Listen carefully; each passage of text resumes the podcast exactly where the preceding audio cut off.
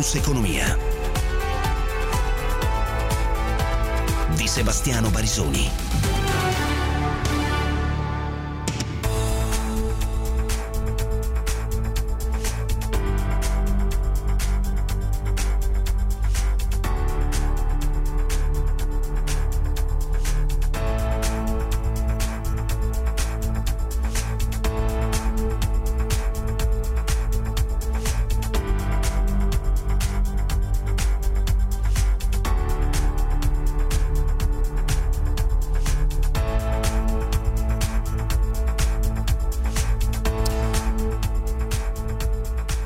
17 8 minuti inizia un'altra puntata, l'ultima della settimana di Focus Economia, i temi di questa giornata economico-finanziaria.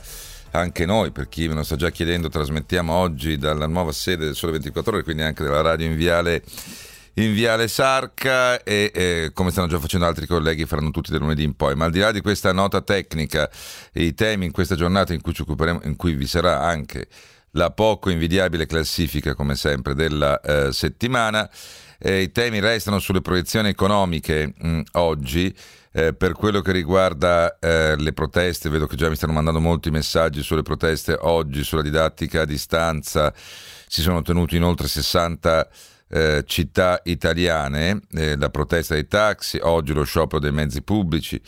Eh, figuratevi, mm, ce n'è sufficienza oggi. Sulla scuola, eh, come i nostri GR24 vi hanno ricordato, il Presidente del Consiglio Draghi ha detto in sostanza che si punta alla, al, al, ritorno a scuola fino agli studenti della prima media. Eh, faccio notare, mh, mm, poi, non voglio continuare con la polemica, ma faccio notare che va bene, per carità, scuola dell'infanzia e eh, medie, eh, scuole elementari medie inferiori fino alla prima media, eh, il numero di giorni persi dai ragazzi della terza media e delle medie superiori continua a essere altissimo, il più alto di tutti in assoluto. So benissimo che la priorità viene data a quei ragazzi dove ha, o bambini dove c'è molta difficoltà a fare la DAD quando, sei, quando hai 7-8 anni. È chiaramente complicato avere la didattica a distanza, ti chiedi anche quale didattica possa essere.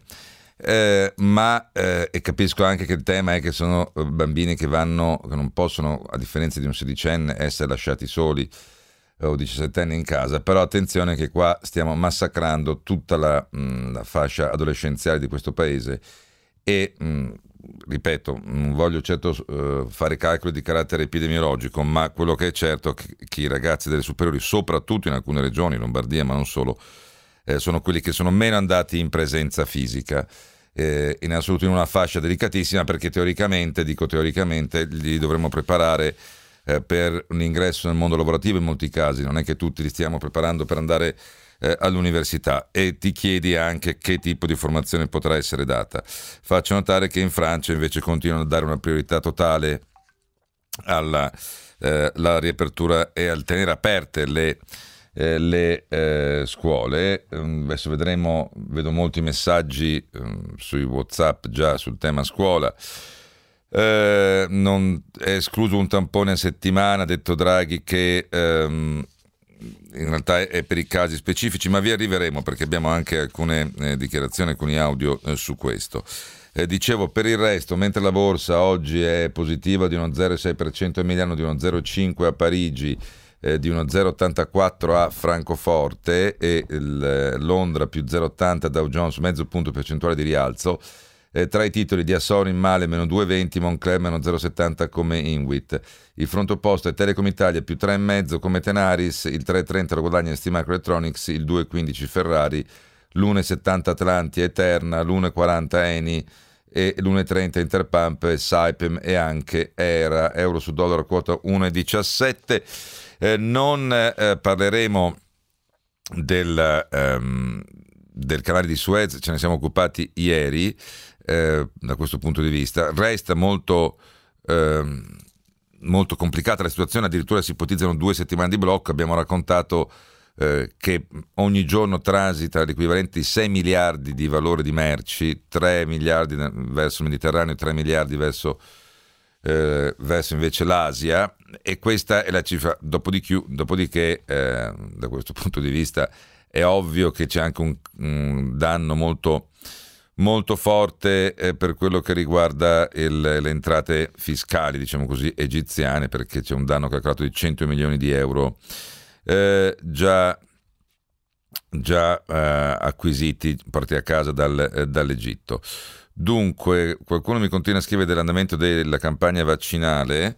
Eh, guardate, la cosa importante, lo dico senza polemica, è guardare non il numero totale di vaccini, ma la percentuale rispetto alla popolazione, perché è inutile continuare a dire è ovvio che più una regione popolosa più fa vaccini, ci mancherebbe eh, il confronto tra Lombardia e Basilicata, è ovvio che come numero di dosi fatte spero bene che sia più alta la Lombardia, però darò poi, visto che oggi sono usciti i dati sull'andamento della campagna vaccinale, anche perché entra nella poco invidiabile classifica, eh, per esempio sulla cosa che in questo momento sta più a cuore non a me, eh, eh, ma al Presidente del Consiglio e alle indicazioni date, cioè le categorie fragili e gli over 80. E andiamo a dati in percentuale. È l'unico modo per capire come si sta muovendo una regione eh, nelle categorie ehm, previste che devono essere vaccinate per prime, over 80 e pazienti fragili. Allora, 349 238 6666 per sms e whatsapp, la pagina di Focus Economia sul sito di Radio 24, la diretta su Facebook.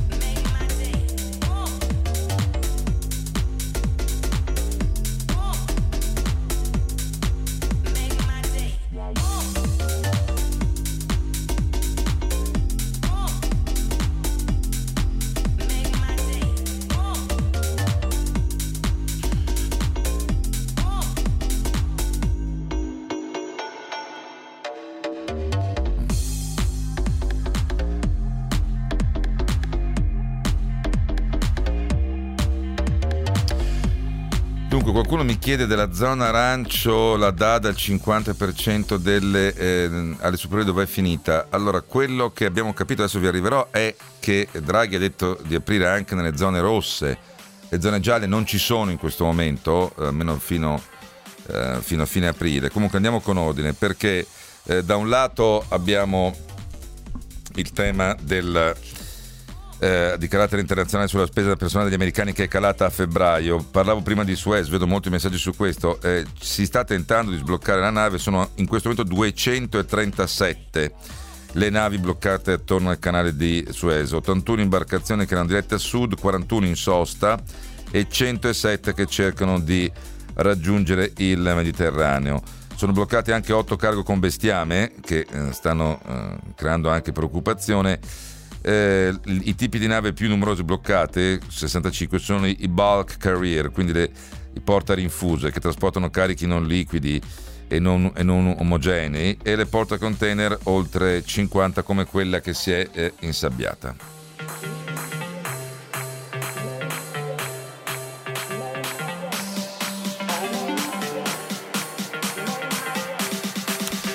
Ancora eh, per quello che riguarda la campagna vaccinale europea è dell'EMA, il sito olandese di AstraZeneca ha dato via libera all'immissione in commercio nell'Unione Europea dei vaccini prodotti nello stabilimento olandese di Alix, che è un subappaltatore di AstraZeneca.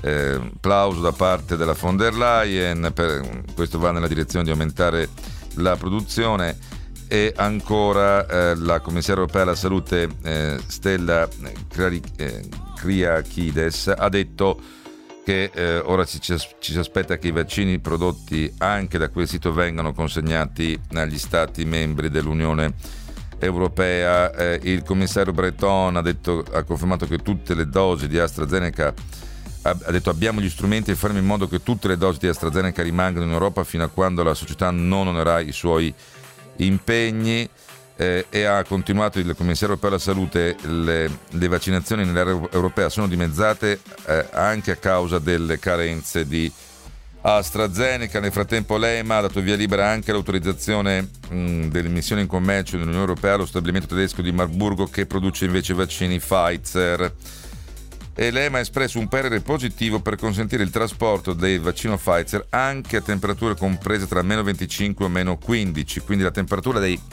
dei congelatori, dei freezer standard per farmaci standard eh, per un periodo una tantum di due eh, settimane. Ancora eh, da oggi è in vigore in Europa il meccanismo rafforzato sulle esportazioni. La discussione con Londra prosegue. Il ministro britannico eh, ha detto che, eh, lo ha detto appunto eh, Robert Jenrick, ministro delle comunità locali, che la Gran Bretagna non ha motivo di, ten- di temere perché ehm, loro hanno abbastanza dosi per arrivare alla copertura con una prima dose di tutti gli ultra cinquantenni entro il 15 aprile e di tutta la popolazione adulta over 18 per il 31 eh, luglio.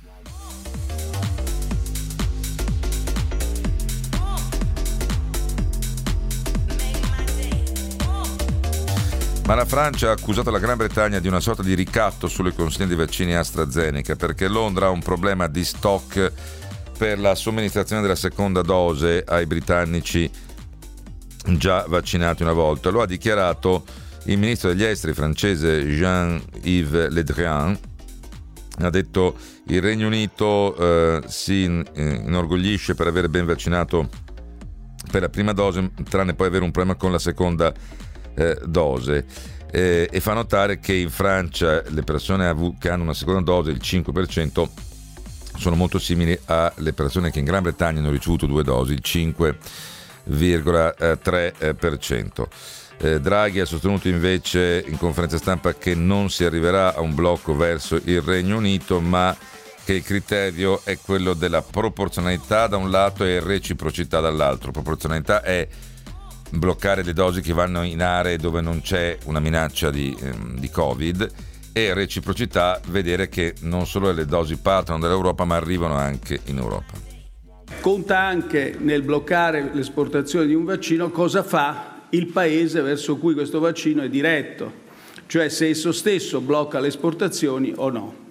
Questo in, questo in un certo senso allarga le possibilità della Commissione di eh, bloccare altre esportazioni. E poi ce n'è uno ancora più, come dire, in un certo senso più sottile, cioè quello della proporzionalità. E qui sarebbe, per, per spiegare, eh, qua, si ha una spedizione di vaccini verso un paese che ha già un'alta percentuale di vaccinati. Allora in quel caso eh, la Commissione pensa che si potrebbe più facilmente eventualmente rimandare o bloccare addirittura l'esportazione di un certo vaccino. Sempre deve essere la, anche la, il non rispetto dei contratti esistenti un requisito importante. Si, eh, questo è un po' quello che, che, che la discussione che è avvenuta, eh, perché evidentemente il tema fu originariamente posto da noi e, eh, però poi eh, purtroppo gli sviluppi successivi hanno dimostrato che il, il tema in realtà è ora è all'attenzione di tutti all'interno dell'Unione Europea.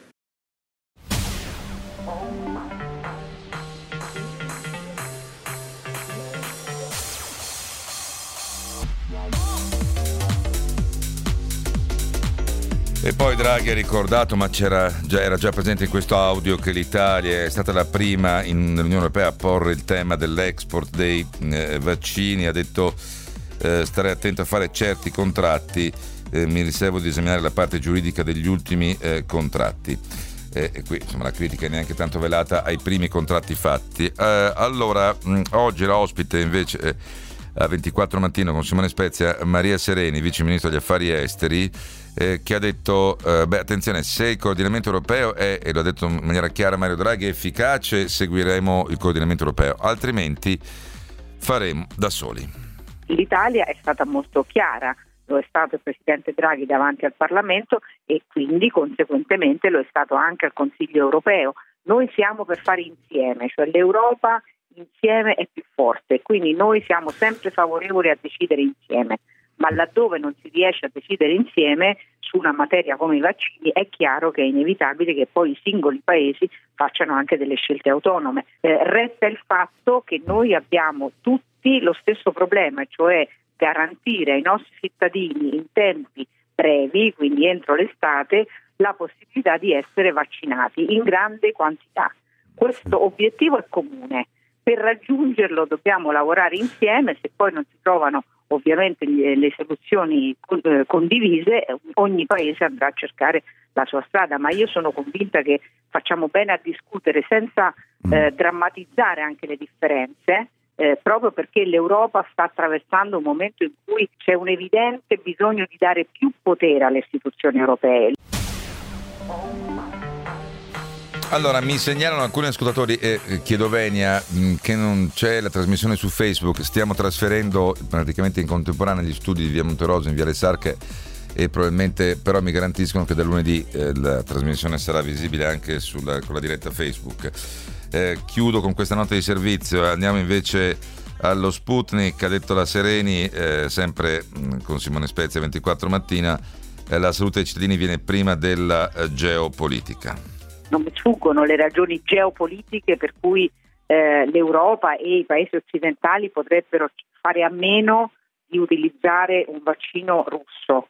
E tuttavia c'è una condizione eh, prevalente. Noi dobbiamo garantire i vaccini ai nostri cittadini, quindi se le forniture che abbiamo sottoscritto finora con, mi pare, quattro, eh, quattro vaccini a livello di EMA, se quelle forniture arrivano forse non c'è bisogno di Sputnik eh, V, ma se non fosse così io penso che la salute dei cittadini viene anche prima della geopolitica.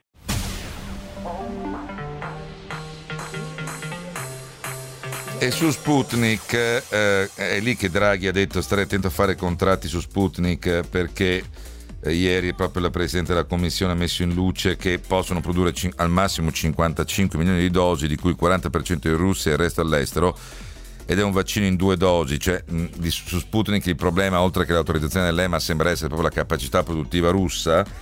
Eh, il Lazio ha, eh, va, va, avanti invece a sperimentare Sputnik su varianti e eh, seconda dose, la Campania ha comprato lo Sputnik, mentre eh, ha firmato un accordo per l'acquisto del vaccino russo Sputnik. Le, il ministro Speranza ha detto di essere fiducioso invece che arrivi il vaccino eh, reitera quello prodotto in Italia dall'autunno.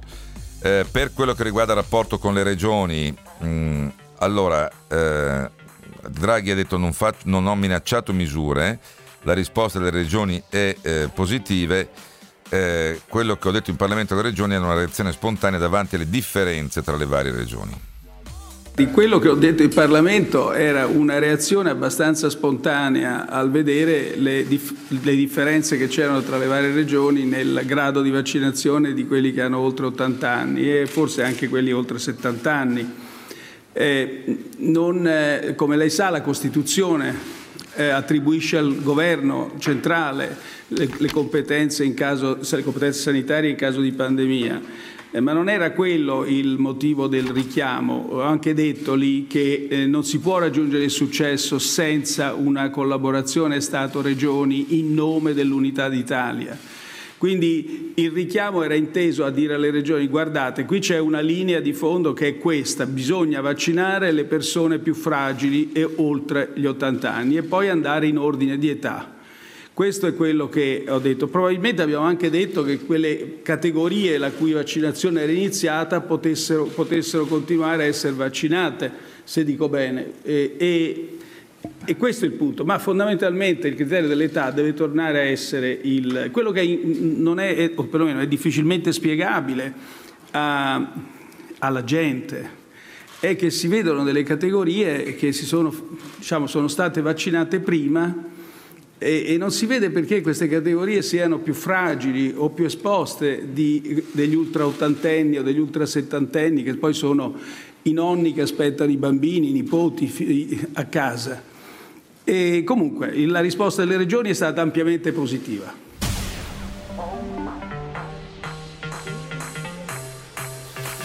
Tornerò sul tema del, eh, della campagna vaccinale delle regioni, visto che De Luca oggi dice senza le regioni sarebbe stato un disastro. Ehm, casomai eh, è lo Stato centrale eh, che ha mostrato un basso livello di efficienza. Il eh, generale invece Francesco Paolo Figliuolo, e quindi il commissario eh, per il Covid, ha ricordato ai cronisti che eh, comunque l'ottica del piano resta invariata. Eh, lui era oggi a Catanzaro mh, mm, con il capo di Dipartimento della Protezione Civile Curcio e il presidente della regione Calabria Spirli e il commissario d'ACTA per la sanità in Calabria eh, Guido Longo, anche perché la Calabria è, è molto indietro sulla vaccinazione Comunque sentiamo figliuolo. Ieri la Calabria ha fatto 7.000 somministrazioni e siamo andati a livello nazionale a 243.000 ieri, quindi siamo in linea con il piano. Stanno arrivando, secondo i flussi prestabiliti, i vaccini, dobbiamo incrementare il numero di hub vaccinali. Qui stiamo incrementando perché l'altro ieri sono arrivati a rinforzo di quelli che c'erano un ulteriore medico e quattro infermieri, nei prossimi giorni arriveranno altri due medici, stiamo ricognendo gli hub vaccinali per, rendere, per implementarli, quindi renderli operativi nel più breve tempo possibile, in modo tale che tutte le regioni arrivino a quel numero previsto di vaccinazioni giorno per raggiungere i 500.000. E sempre figliuolo poi ha aggiunto che il 29 marzo arriveranno 2,8 milioni di dosi il, ehm, a livello nazionale, un milione di dosi Pfizer, un milione e 300 mila di AstraZeneca e 500 mila di eh, Moderna. Eh, molti mi chiedete, eh, mi, stanno, mi, state chiedendo delle parole di Draghi sull'obbligo vaccinale o meglio su cosa succede eh, ai sanitari. Avuto, c'è stato un nuovo caso ai sanitari che non vogliono vaccinarsi. Io ho detto la mia posizione molto chiara, insomma, bisogna trovare una soluzione chiaramente all'interno della Costituzione, però mh, esiste anche la tutela della salute. Eh, è diverso, eh, io sarei quantomeno per la messa in aspettativa eh, del, del, personale sanitario, ma Draghi ha detto che arriverà un provvedimento ad hoc eh, su questo. Eh, non, non, riguarderebbe tutto il personale sanitario, ma solo chi di loro lavora a contatto con i pazienti, l'obbligo di vaccinarsi contro il Covid a cui sta pensando il governo. Andiamo invece alle notizie che riguardano eh, non la, la, parte diciamo, della campagna eh, vaccinale.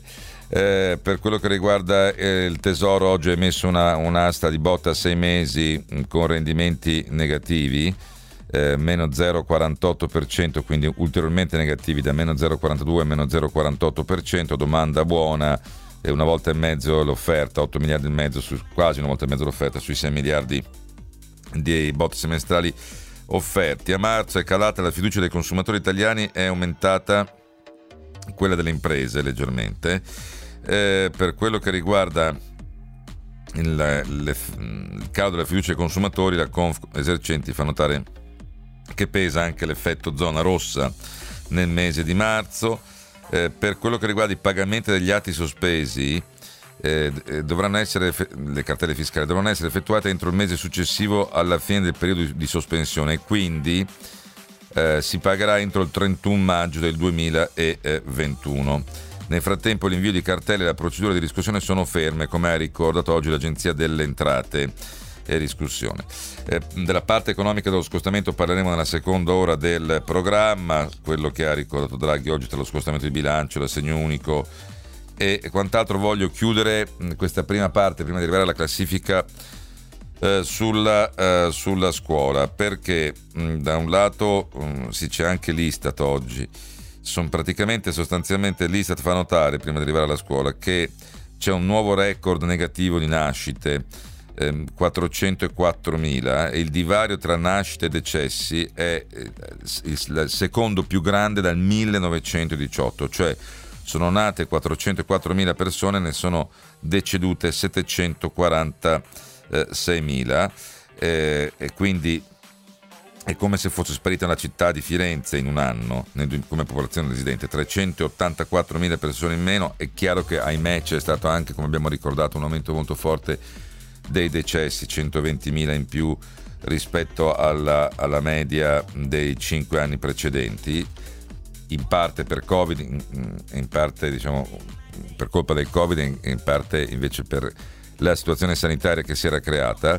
Il calo più accentuato c'è stato nella popolazione del nord-ovest, meno 0,7%, nord-est invece meno 0,4%, è crollato, e questo però è un dato obiettivamente legato um, alla pandemia ai lockdown, alle chiusure dell'anno scorso, con una conseguenza molto forte anche dal punto di vista economico, pensa a tutto il settore che lavora con i matrimoni, con gli allestimenti, non penso solo alla ristorazione e al catering, ma tutto ciò che ruota attorno, è crollato il numero dei matrimoni celebrati l'anno scorso di quasi il 50%, 96.687 eh, eh, i matrimoni celebrati, appunto il 47% e mezzo in meno eh, rispetto al 2019. Di que- anche di questo ha parlato il presidente eh, dell'Istat Giancarlo Blangiardo eh, con la Robettini durante Effetto Giorno.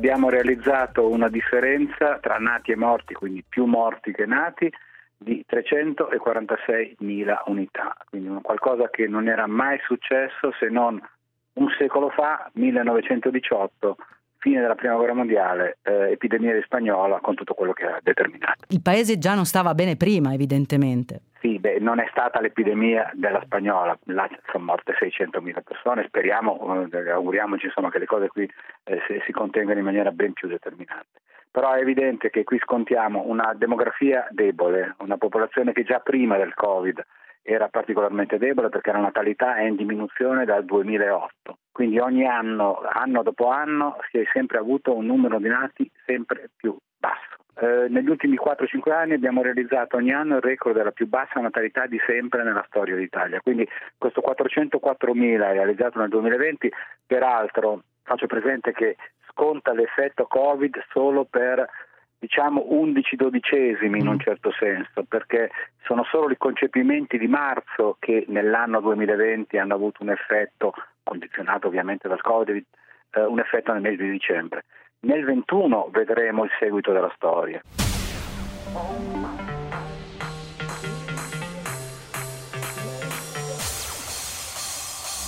Allora adesso andiamo sul meteo e la pubblicità, poi andiamo uh, a, a, commentare anche eh, i dati sulla, eh, sulla, scuola e la campagna vaccinale perché entra nella classifica soprattutto sulle percentuali con cui le regioni hanno o non hanno vaccinato gli over 80%.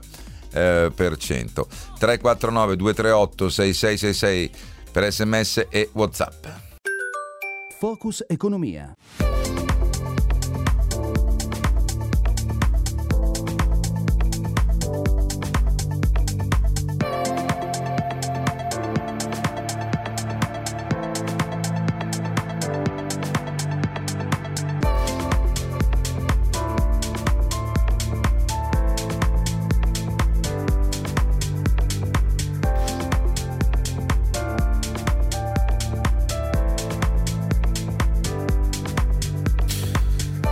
Arriviamo, arriviamo alla eh, classifica, eh, over, ho detto over 80%, over 80 volevo dire, scusatemi. Eh, però eh, il tema toccato anche da eh, Draghi oggi sulla scuola, nel giorno in cui vi erano 60 manifestazioni in 60 città diverse per il rientro a scuola degli studenti, ripeto, mh, mm, perché capisco la necessità di aprire, di far ritornare subito i, i bambini che hanno enormi difficoltà a seguire con la DAD e anche perché devono, hanno bisogno di assistenza da parte dei genitori. Però non vorrei che anche sto giro ci dimenticassimo delle scuole superiori della, media, della terza media inferiore. Eh. Allora, eh, dicevo, le decisioni sul mondo della, mh, mm, della, scuola, che cosa hanno riguardato? Dunque, ehm, le, le, scuole saranno aperte fino a prima media nella zona rossa dopo Pasqua eh, da, fino al 30 aprile niente zone gialle f- mm, dal punto di vista del paese eh, e le misure dovrebbero essere in, vig- in, vigore appunto fino a fine mese. L'unica novità dovrebbe riguardare il ritorno in classe fino alla prima media anche in zona rossa e lo ha confermato eh, ehm, il Presidente del Consiglio eh, Draghi e ha detto eh, la volontà complessiva era che se ci fosse stato uno spazio lo avremmo utilizzato per le scuole fino alla prima media. Si conferma la decisione di riaprire fino alla, alla prima media. Eh, il ministro Bianchi sta lavorando perché questa riapertura avvenga, avvenga in un modo ordinato eh, e in alcuni casi sarà possibile eh, effettuare dei test. Parlare di eh, azione estensiva globale secondo me è un'esagerazione, ma su questo darò la parola tra un momento al ministro Speranza.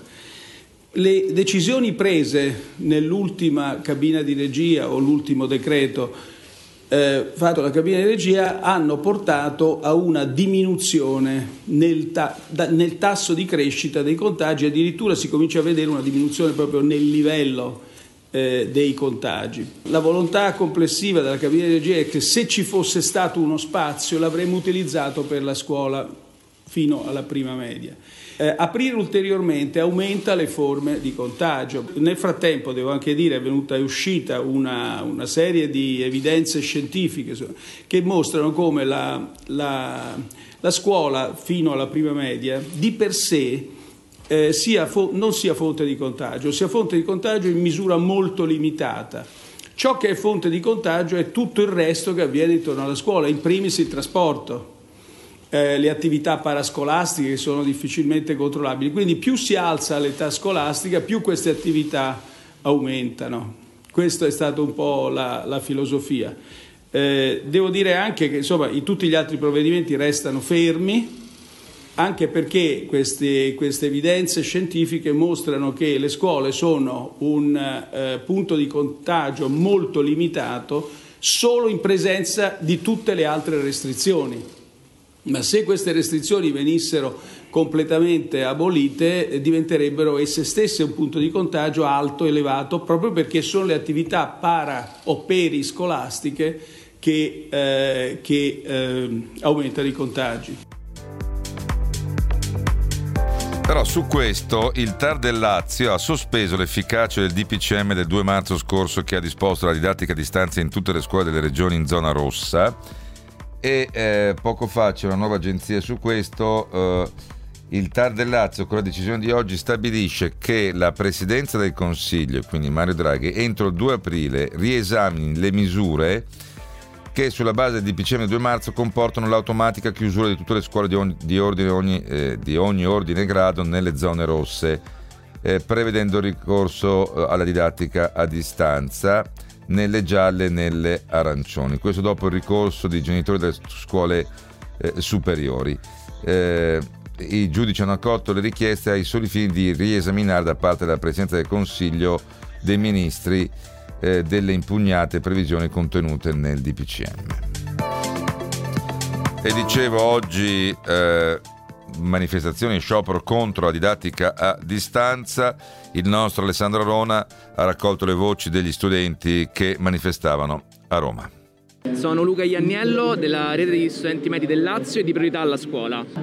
Oggi purtroppo la quasi totalità degli studenti nel nostro paese è in didattica a distanza ed è per questo che oggi abbiamo lanciato lo sciopero della didattica a distanza a cui c'è stata pare dai primi, insomma, dalle prime ore di, di questa mattinata una buona adesione e pensiamo che dopo un anno di DAD non sia proprio il caso di continuare anche perché i danni sociali e psicologici iniziano a essere, oltre che le carenze educative, iniziano a essere veramente un problema.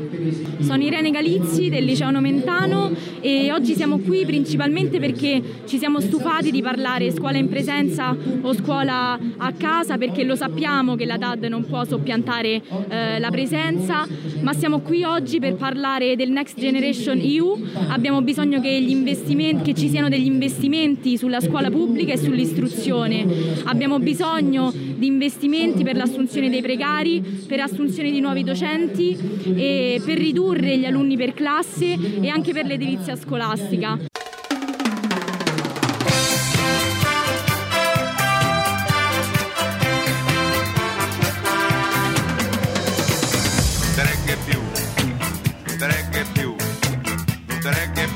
La classifica della settimana.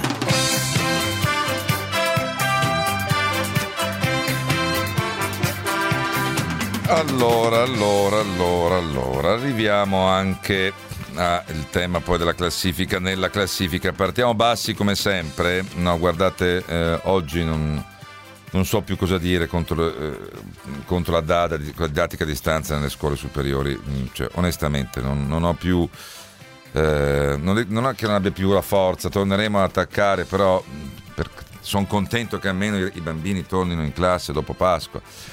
Però attenzione che come già scritto da più parti, eh, qui si sta scaricando su tutti gli studenti delle superiori delle, e della terza media inferiore il danno più grosso in assoluto sulla preparazione in una fascia delicatissima. Io altro non so cosa aggiungere, però vedo che tutti sono più preoccupati delle volte delle vacanze eh, che della scuola. Allora andiamo al quinto posto. Eh, qui mh, mm, abbiamo un caso che se non fossimo in piena pandemia sarebbe anche uno dei casi classici per sorridere mh, mm, di questa classifica, visto che partiamo sempre bassi al quinto posto. Il problema è che la persona in questione è una dirigente sanitaria della provincia di eh, Trento eh, che ha, ricevuto a marzo del 2020 l'incarico di dirigente del servizio Soluzioni Sanità Elettronica.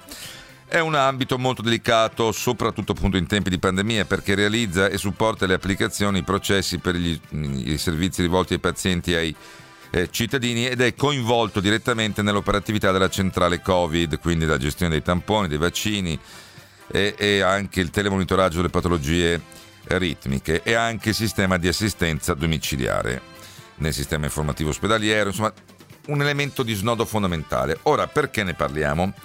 Perché è emerso mh, mm, che c'è stata un'interrogazione del Presidente del Consiglio presentata dal Presidente del Consiglio eh, provinciale di Trento da Filippo De Gasperi, eh, gruppo Onda Civica, ex 5 Stelle, chiede chiarimenti sulla dirigente perché lei dal profilo fi- Facebook risulta eh, tra dicembre e gennaio nell'isola spagnola di Lanzarote. Ora, mh, dicembre e gennaio erano due mesi in cui era ripartita la seconda ondata, poi non so, eh, chiamiamola seconda, terza.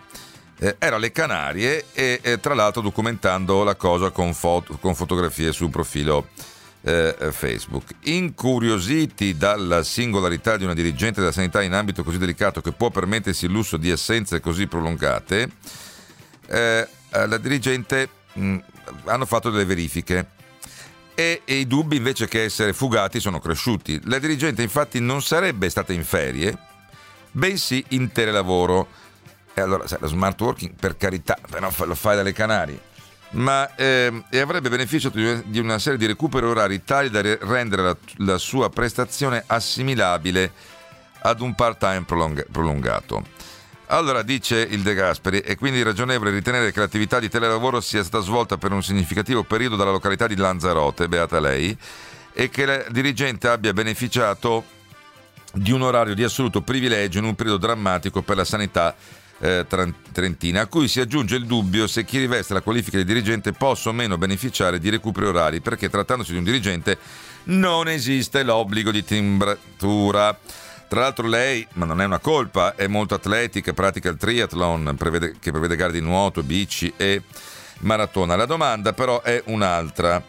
Eh, perché sì, il direttore generale dell'azienda sanitaria Pierpaolo Benettollo non è entrato nel merito, ha detto che molti dipendenti e anche dirigenti lavorano in smart working, che è cosa diversa dal telelavoro perché non richiede una postazione fissa, non è importante dove si collega. Per carità, faccio notare che nel frattempo il dirigente della provincia, Silvio Federigotti, ha diramato una circolare in cui prescrive che il personale con qualifica di dirigente, di direttore, eh, presta in via ordinaria la propria attività in sede, salvo il caso in cui abbia la necessità di accudire figli di età minore di 16 anni in conseguenza della sospensione dell'attività didattica. Quindi poi hanno messo una pezza perché hanno detto se tu sei dirigente o direttore almeno ci fai il sacrosanto favore che in via ordinaria lavori in sede se non hai appunto eh, dei vincoli previsti da, dalla didattica eh, eh, dalla DAD quando hai figli minori di 16 anni.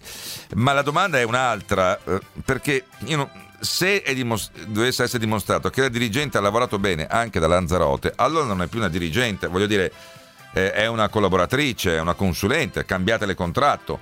Perché delle due l'una, o è importante la presenza fisica di una dirigente su una, un dipartimento così importante che opera direttamente e, e supporta le applicazioni per tutto quello che ho ricordato, anche la campagna vaccinale oltre che la campagna di tamponi, e allora è giusto richiamarla. Se no, se invece lavoro uguale anche da Lanzarotto e forse troppo alto il carico, la qualifica da dirigente, fatele una qualifica da collaboratrice, è morta lì, quindi potrà collaborare dove vuole.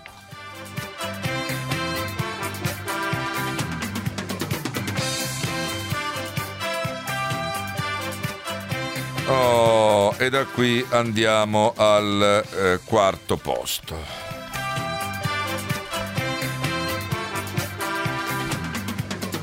Quarto posto torna eh, una sottorubrica. Eh, la sottorubrica eh, è quella del... Beh, a me piace molto il titolo che ha dato la, um, la Guardia di Finanza a questa inchiesta. Eh, la chiamata 110 e frode, con un po' di ironia rispetto a 110 e lode. Torniamo a parlare quindi di concorsi eh, universitari, ma in questo caso nemmeno di concorsi per l'abilitazione, ci siamo occupati dello scandalo che ha travolto eh, l'università in Toscana la settimana scorsa. No, qui siamo ancora a livello prima, siamo a livello degli esami veri e propri.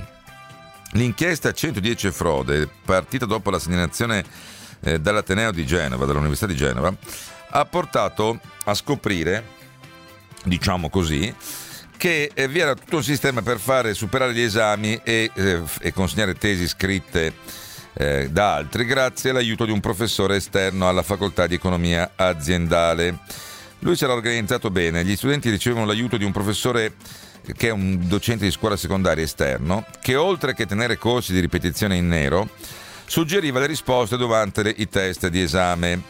Tutto tramite WhatsApp, durante i test riceveva dagli esaminanti tramite chat una foto del compito, a quel punto la svolgeva in diretta e lo inviava con le soluzioni agli studenti.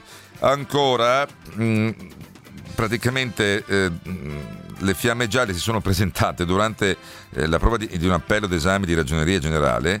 Si sono presentate direttamente in casa del professore, gli hanno sequestrato lo smartphone con cui stava già chattando in diretta con i suoi studenti, insomma non erano suoi studenti, anche perché si faceva pagare, impegnati a sostenere l'esame. Gli hanno sequestrato smartphone e notebook e ehm, anche documentazione cartacea, soprattutto agende. Sono emersi numerosi casi di aiuti anche per le prove di statistica, ragioneria generale, test di accesso e marketing, quindi anche altri esami.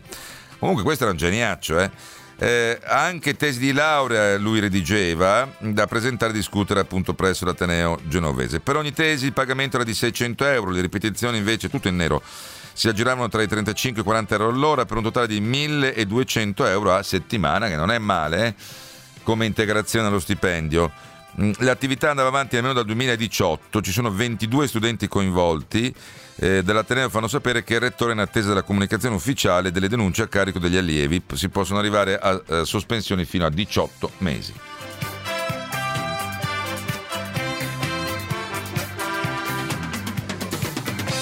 E fin qua siamo bassi, bassi ancora. Invece adesso andiamo alla cosa che farà più arrabbiare alcuni ascoltatori, la classifica nella classifica. Allora, partiamo dai dati. Dicevo che la cosa importante nella campagna vaccinale è eh, la percentuale rispetto alla popolazione, il numero assoluto. Alcuni ci giocano, noi abbiamo vaccinato più di un altro, te credo.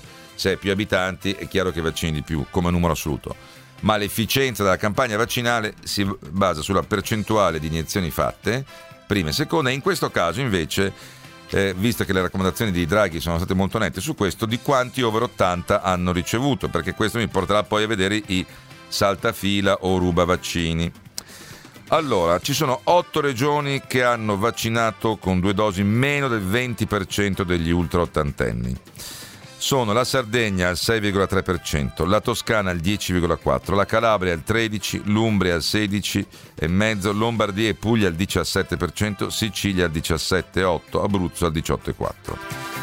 Perché la media è appunto 23,5% che ha ricevuto prima e seconda dose. Mentre gli over 80 che hanno ricevuto la prima dose attualmente sono il, 47, il 48,7%, quasi la metà con differenze enormi tra regioni. Il Lazio come prima dose sfiora l'80%, gli over 80, ma comunque. Vediamo le regioni virtuose. Le regioni virtuose ci sono la eh, Basilicata, la dimostrazione che non è la dimensione della regione, ma 34,8% ha ricevuto anche la seconda dose. L'Emilia Romagna 30,2%, il Lazio 27,5%, il Veneto 21%, il Piemonte 21, eh, 22%.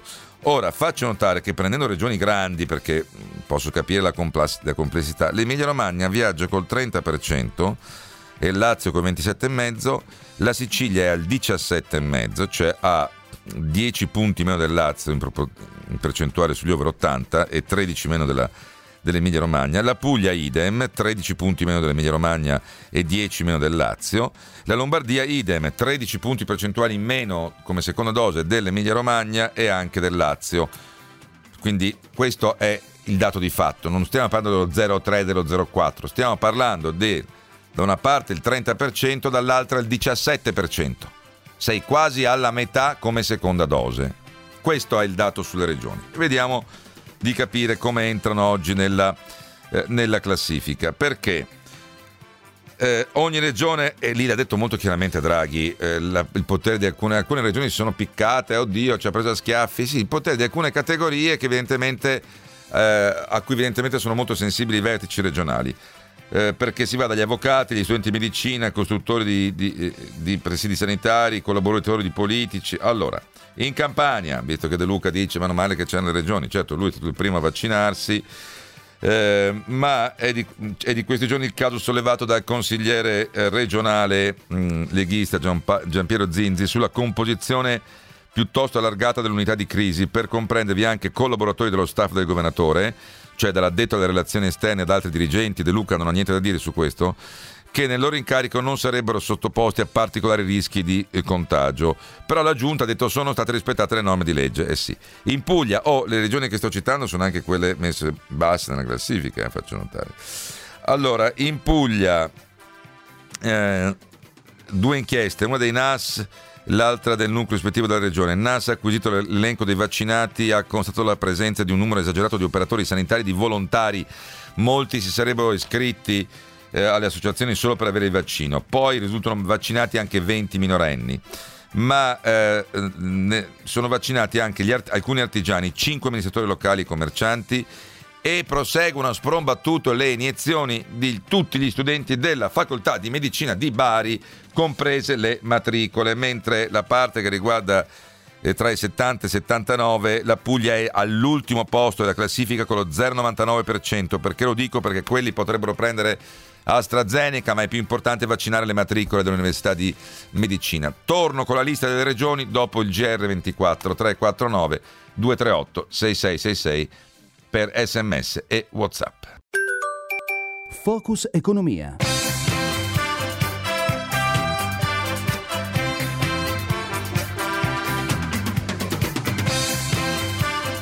Di nuovo con la classifica di nuovo in diretta con Sebastiano Barisoni. Dunque, dicevamo delle regioni in cui eh, le categorie sono le più svariate, o meglio, quelle che fanno comodo, le pressioni che esercitano.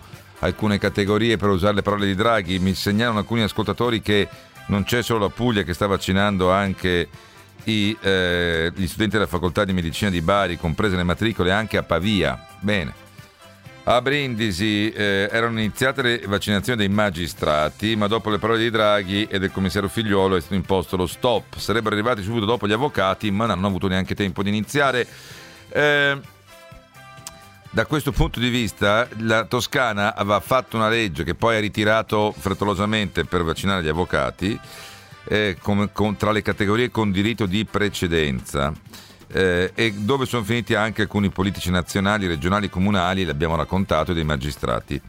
Eh, però eh, sostanzialmente la Toscana ha anche un altro problema. È, eh, ha previsto sul portale dedicato alle prenotazioni in fondo l'elenco dei soggetti vaccinabili con eh, priorità una categoria che è una categoria dello spirito perché tu immagini che in fondo all'elenco al di là non voglio tornare sulle polemiche di Scanzi eh, voglio dire si è fatto del male da solo il taccone peso del buso, già definito il suo libro I cazzari del virus un'autobiografia a questo punto.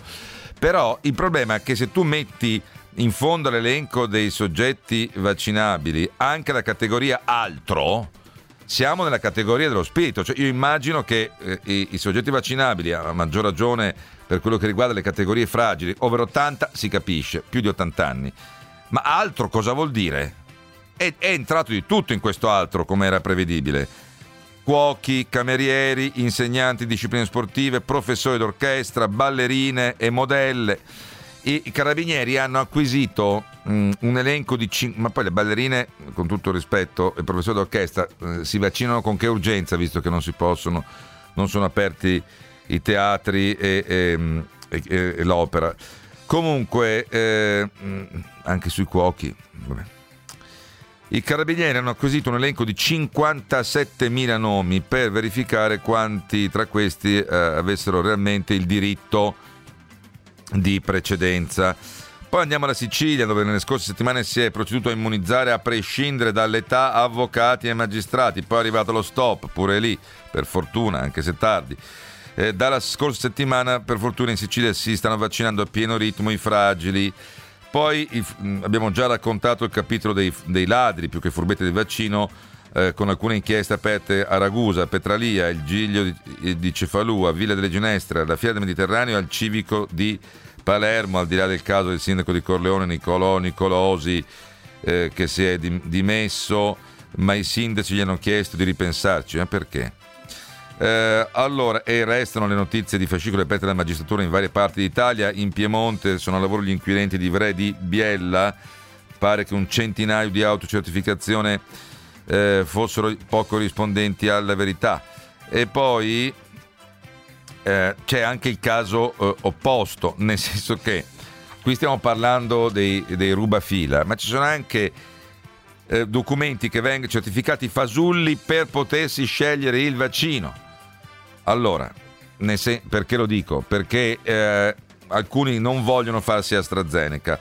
Hanno scoperto il trucco dei ehm, sanitari della ASL, eh, dunque hanno scoperto che nel Lazio 30 casi, 15 solo alla uh, nuvola. Per le categorie per entrare diventare fragili, allora qual è il trucchetto usato? Si usano le categorie per entrare fragili, però che sono categorie di una lista corta e molto specifiche. Non è sufficiente essere in sovrappeso eh, per chiedere che non venga iniziato, eh, iniettato mh, mm, AstraZeneca che non viene iniettato agli obesi gravi devi avere una massa corporea superiore a 35, lo dico a chi magari sta già pensando, devi essere praticamente, se sei alto 1,80 devi pesare più di 115 kg. Ora, chiaro che quello è già un problema, difficile mentire su questo. Che cosa sta succedendo? Che alcuni dottori non sono di manica larga, diciamo, compiono a mio avviso anche un reato e scrivono sul certificato che il mutuato da vaccinare con la prestazione eh, per AstraZeneca è talmente vulnerabile da dover ricorrere a un siero eh, diverso. Eh, anche perché mh, mm, in 30 casi li hanno beccati i medici dei centri vaccinali perché, mh, mm, per i quali cambiare tipo di vaccino all'improvviso non è facile. Alcuni hub sono attrezzati solo per AstraZeneca, altri inoculano solo Pfizer o eh, Moderna. E lo stesso eh, presidente dell'Ordine dei Medici di Roma ricorda come c'è molta pressione negli ambulatori per eh, avere eh, la possibilità di entrare nelle categorie fragili.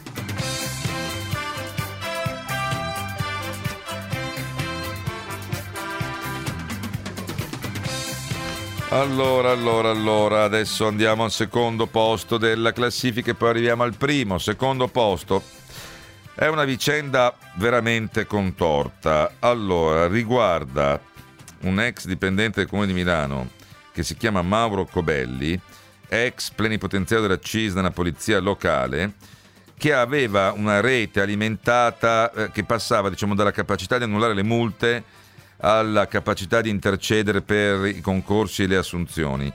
Eh, c'è un po' di tutto in questa vicenda. Eh, non sono emersi elementi per dire che i concorsi per la polizia locale a Milano siano stati truccati o orientati dalle pressioni sindacali. Lui cosa chiedeva in cambio? l'iscrizione alla CISL. Allora, ma l'indagine si chiama Ghisa Scura, sono i carabinieri del nucleo investigativo Ghisa, per chi non lo sapesse è il soprannome dei vigili a Milano, ed emerge una vasta rete di malaffare eh, che intorno a cui il sindacalista ha coinvolto la polizia locale a vari livelli, illecita definizione di contestazioni amministrative, ingerenze nelle procedure per i trasferimenti e selezione del personale, divulgazione di informazioni riservate dalle banche dati delle forze dell'ordine del comune, un lavoro parallelo per imprenditori cinesi, tutto in maniera illegale. E, e, tutto ruotava attorno a lui, che vantava interlocuzioni privilegiate con figure apicali dell'apparato comunale, anche se dal 2017 non era mm, più neppure effettivo alla polizia locale, ma in carico alle risorse umane del comune, capirai.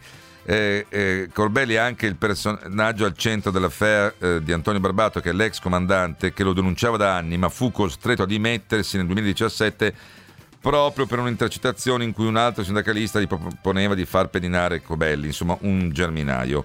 La rete di Cobelli era in grado di annullare, secondo l'accusa mh, per uomini delle forze dell'ordine, per i colleghi vigili di Milano, tra cui un altro sindacalista, e per i colleghi di altre polizie locali, Cisliano, Cesano Boscone e Corsico, più una serie di persone, eh, era in grado di annullare eh, le multe.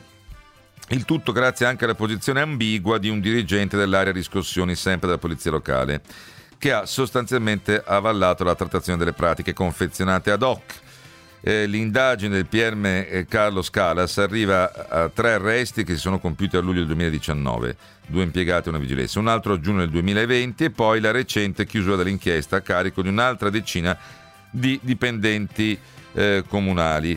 Pensate che a marzo del 2018 Cobelli fornisce a un conoscente una serie di informazioni utili a una causa di separazione, le liste di imbarco in un volo, l'intestastario di un telefono e di un'auto eh, ti faccio un resoconto, poi mi quantifichi il disturbo che pago io. Questo è il sistema Cobelli secondo l'accusa. E poi una lunga fila di questuanti che chiedono aiuto nei concorsi per figli e amici. Un altro ufficiale dei vigili che chiede il doppio aiuto, sia per il trasferimento in un ufficio più comodo che per l'assunzione della moglie nel settore educazione del comune. La contropartita è sempre quella. Occorre aderire al sindacato. E poi c'è un agente che invoca un distacco in Sicilia, Cobelli inizia a muoversi ai piani alti del comando affinché il ragazzo ottenga il nulla osta da Milano. Eh, suggerendo, cosa che poi è avvenuta, anche di fare una lettera di assunzione per la moglie, anche fasulla la lettera tra l'altro. E poi addirittura questo era veramente multitasking, altro che eh, ha anche eh, difeso e tutelato un'azienda che forniva l'accompagnamento ai turisti cinesi utilizzando auto che di fatto fanno da taxi abusivi e eh, voglio dire, vediamo, vedremo dove porterà. Devo dire insomma, che Cobelli, quantomeno come attività, sembrava Stakhanov, si occupava di tutto, di tutto, tranne evidentemente di quello per cui era, era pagato. Ma andiamo al primo posto della poco invidiabile classifica. And the winner is... The winner is di nuovo le mascherine e di nuovo la vicenda della Regione Lazio la vendita di 5 milioni di mascherine e 430 mila eh, 30.000 camici, una gara per eh, 30 milioni di euro. Ce ne siamo già occupati la settimana scorsa, se non ricordo male. Qui ci sono nuovi eh, sviluppi, eh, perché emerge anche il ruolo dell'avvocato romano eh, Pietro Rosati, messo ai domiciliari nell'inchiesta, in questo caso della Procura di Taranto, sui dispositivi di sicurezza acquistati ma mai arrivati o arrivati in ritardo alla Regione Lazio all'inizio della pandemia. La ditta si chiama Internazionale BioLife che avrebbe fatto da tramite nell'inchiesta denominata Dirty Glass, che è appunto quella sulla eh, fornitura carente o mancante di mascherine. Ma addirittura il legame, illegale, eh, scusatemi, quindi Pietro Rosati, eh, aveva già un precedente per truffa e condanna per bancarotta, secondo la squadra mobile di Latina e la DDA di Roma in ambienti particolarmente inquietanti perché lui aveva rapporti anche col sistema criminale e eh, un articolato sistema messo in piedi dall'imprenditore pontino Luciano Iannotta, ex presidente della Confartigianato di Latina e del Terracina Calcio, che si sarebbe appoggiato tanto alla criminalità organizzata quanto investigatori corrotti della polizia, dell'arma dei carabinieri e della guardia di finanza. Per l'antimafia il tramite, anche in questo caso tra Iannotta, e l'avvocato eh, eh, tra, tra, il camorrista Pasquale eh, Pirolo e gli 07 hanno fotografato anche delle persone appartenenti ai servizi segreti, eh, sarebbe appunto l'avvocato Rosati tra il camorrista Pasquale Pirolo e Iannotta. Mm, ci sono 11 arresti, gli indagati si sono macchiati di reati fiscali, tributari, fallimentari, estorsione aggravata dal metodo mafioso, intestazioni fittizie di beni, falso, corruzione, riciclaggio, accessi abusivi ai sistemi informatici, rivelazioni di segreto d'ufficio, favoreggiamento reale, turbativa d'asta e pure sequestro di persona, detenzione, di porto, detenzione e porto illecito di armi da fuoco. Eh, la capacità di Iannotta di piegare a suo favore anche appartenenti alla, all'Agenzia di informazione per la sicurezza interna emerge dall'inchiesta per, dopo un pranzo nella villa eh, di Iannotta con tanto di zoo privato.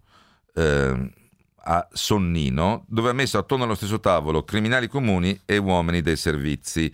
Eh, che lui definiva nostri protettori, a cui si sarebbe rivolto per recuperare 600.000 euro a lui forniti da due campani con cui erano affari e, e, che aveva perso a causa di un raggiro. La mobile non è riuscita a identificare gli agenti dei servizi, il pranzo si è tenuto il 24 maggio del 2018. Nel frattempo Pirolo mh, mm, eh, era già condannato per mafia insieme ad Antonio Bardellino. Il tutto si sarebbe svolto, se ho ben capito, nella villa di Pirolo, non, non nella villa eh, eh, di, di, del, dell'altro di Iannotta, però insomma emerge sostanzialmente una rete che non, ha, non si limita al, al traffico di mascherine e di camici, ma che appunto allunga le mani sulla criminalità organizzata. Io adesso vedremo come andrà avanti la DDA di Roma, però l'applauso va a chi, mentre l'Italia era eh, piegata dalla prima ondata del virus e soprattutto si cercavano disperatamente mascherine e camici, pensava bene di eh, speculare e fregare lo Stato anche su un tema eh, così emergenziale e drammatico come un'invasione, come una pandemia di questa portata.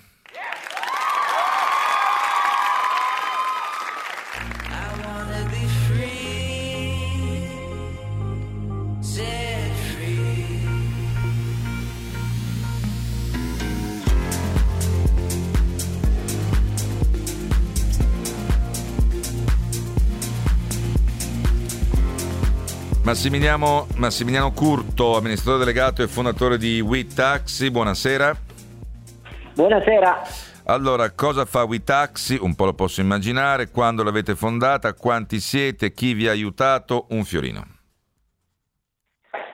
Dottor Barisone, intanto grazie. Allora, cosa fa WeTaxi? WeTaxi è un'app per chiamare il taxi, questo era facile. Siamo presenti in oltre 20 città italiane, presto speriamo di andare anche oltre confine. Abbiamo portato nel mondo taxi due grandi innovazioni. Da una parte la tariffa massima garantita, quindi i nostri clienti sanno in anticipo quanto spenderanno, sono tutelati e dall'altra parte il taxi condiviso. Oggi chiaramente non possiamo più parlare di taxi condiviso per via del Covid, siamo in attesa, però speriamo di ripartire presto. Il taxi condiviso per, permetteva soprattutto ai più giovani di risparmiare fino al 50% della tariffa taxi. Chi l'ha fondata? Siamo, siamo in quattro, eh, insieme a Luca, Mari e Ignazio abbiamo fondato WeTaxi, oramai abbiamo lanciato il servizio nel 2017, noi siamo nati come uno spin-off del Politecnico di Torino, quindi siamo nati dentro diciamo, l'università, infatti diversi di vo- noi erano proprio ricercatori, ricercatori a, uh-huh. all'Università di Torino.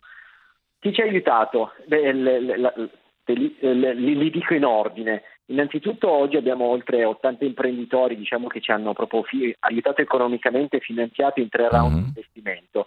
Si sono diciamo, appassionati a questa sfida di costruire una piattaforma tecnologica per rendere diciamo, digitale il servizio taxi in Italia, una piattaforma italiana. E poi devo dire che chi anche ci ha aiutato sono i 5.500 tassisti che lavorano con noi e le oltre 20 radiotaxi che lavorano con noi da, dal Piemonte alla Sicilia. E quanti siete? Mi scusi, l'ho persa io su questo?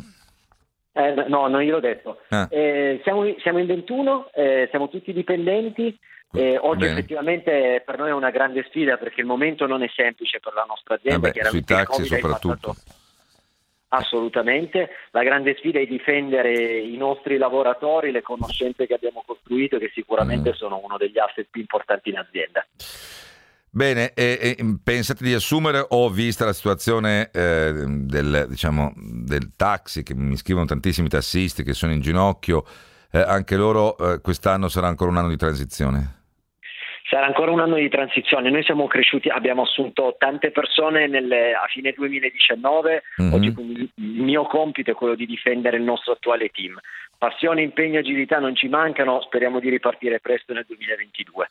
Allora, sì, in effetti, con 14 assunzioni nel 2020 voi vi eravate già portati avanti. Io spero appunto intanto sì. che restino tutti i 21 gli assunti e che poi possiate, quando ripartirà anche l'attività economica dei taxi e quindi tutto quello che è correlato, eh, possiate anche voi eh, continuare con un piano di assunzioni. Grazie a Massimiliano Curto, amministratore legato e fondatore di WeTaxi.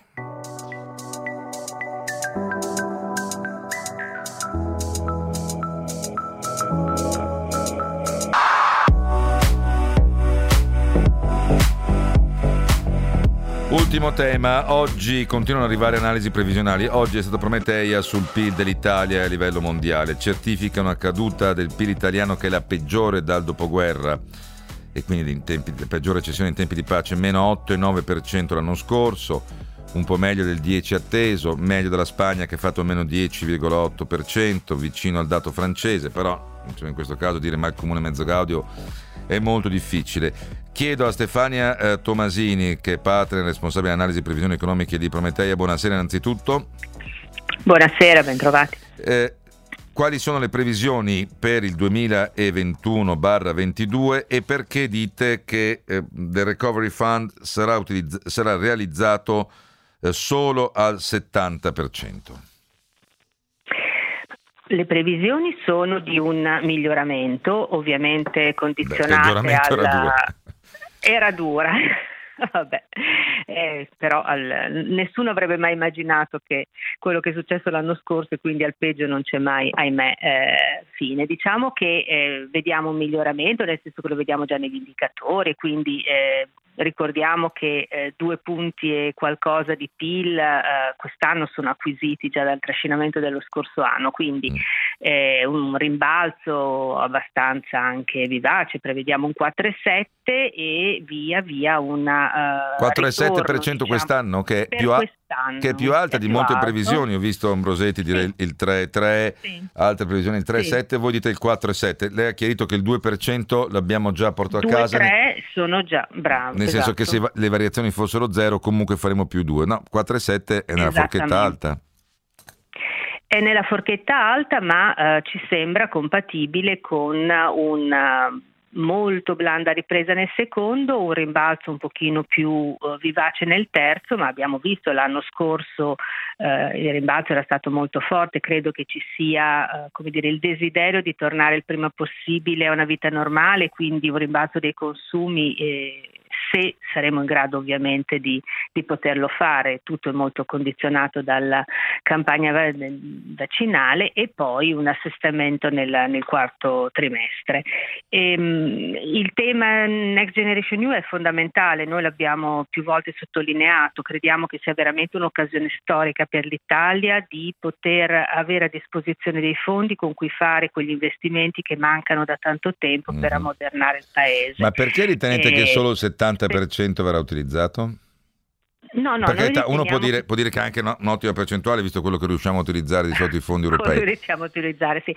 No, in realtà nell'orizzonte di, mh, al 2026 Mm-hmm. Ipotizziamo che vengano utilizzati tutti i sussidi e solo una parte dei, dei prestiti, uh, dei prestiti mm-hmm. ma entro il 23 una parte insomma, con un avvio diciamo un po', eh, un po' più lento di quello che era scritto nel diciamo, vecchio PNRR, quindi con un po' di cautela, tenendo conto, come diceva lei, dell'esperienza del passato e della diciamo benevolmente scarsa capacità di eh, utilizzare i fondi europei per fare investimenti. Quindi è chiaro che si sta richiedendo alla macchina dello Stato, ma non solo, anche alle imprese, di eh, davvero fare un salto di qualità nella capacità di progettazione, approvazione, attuazione, perché Mhm. ufficialmente, come lei sa, i fondi andrebbero spesi entro il 26 se non si riescono a spendere entro il 26, in teoria, per quello Certo. che adesso è scritto nei documenti, andrebbero persi. Quindi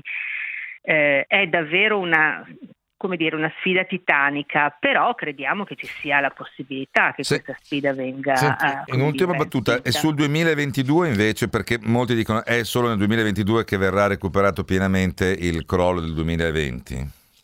Sì, anche noi prevediamo che il ehm, livello della fine del 2019 sarà recuperato alla fine del 2022, nell'ultimo Mhm. trimestre, e ipotizziamo una crescita del 4,2 del PIL. Anche- Diciamo che ok. rispetto alle crisi passate, scusi, No. rispetto alle crisi passate sarebbe un recupero eh, Molto veloce. tre anni, sarebbe un recupero veloce, sì. Sì, Dalla anche crisi perché del quella del 2008 non, non- dove non siamo mai tornati ai non livelli. l'abbiamo mai Eh, recuperato. esatto. Però lì, come Esatto, dicevamo con esatto. altri ospiti nei giorni scorsi, quella era una crisi finanziaria e poi sui debiti sovrani 2008 e poi 2011, questa è una Questa crisi è che una nasce crisi da variabili diversa. esterne, non da, da un incepparsi della macchina economica. E soprattutto, mentre precedentemente Sì. avevamo delle politiche restrittive, adesso, Adesso abbiamo abbiamo- delle politiche fiscali iperespansive, Sì, quindi chiaro che... il eh, deficit e il il debito non interessano più a nessuno in questo momento, certo.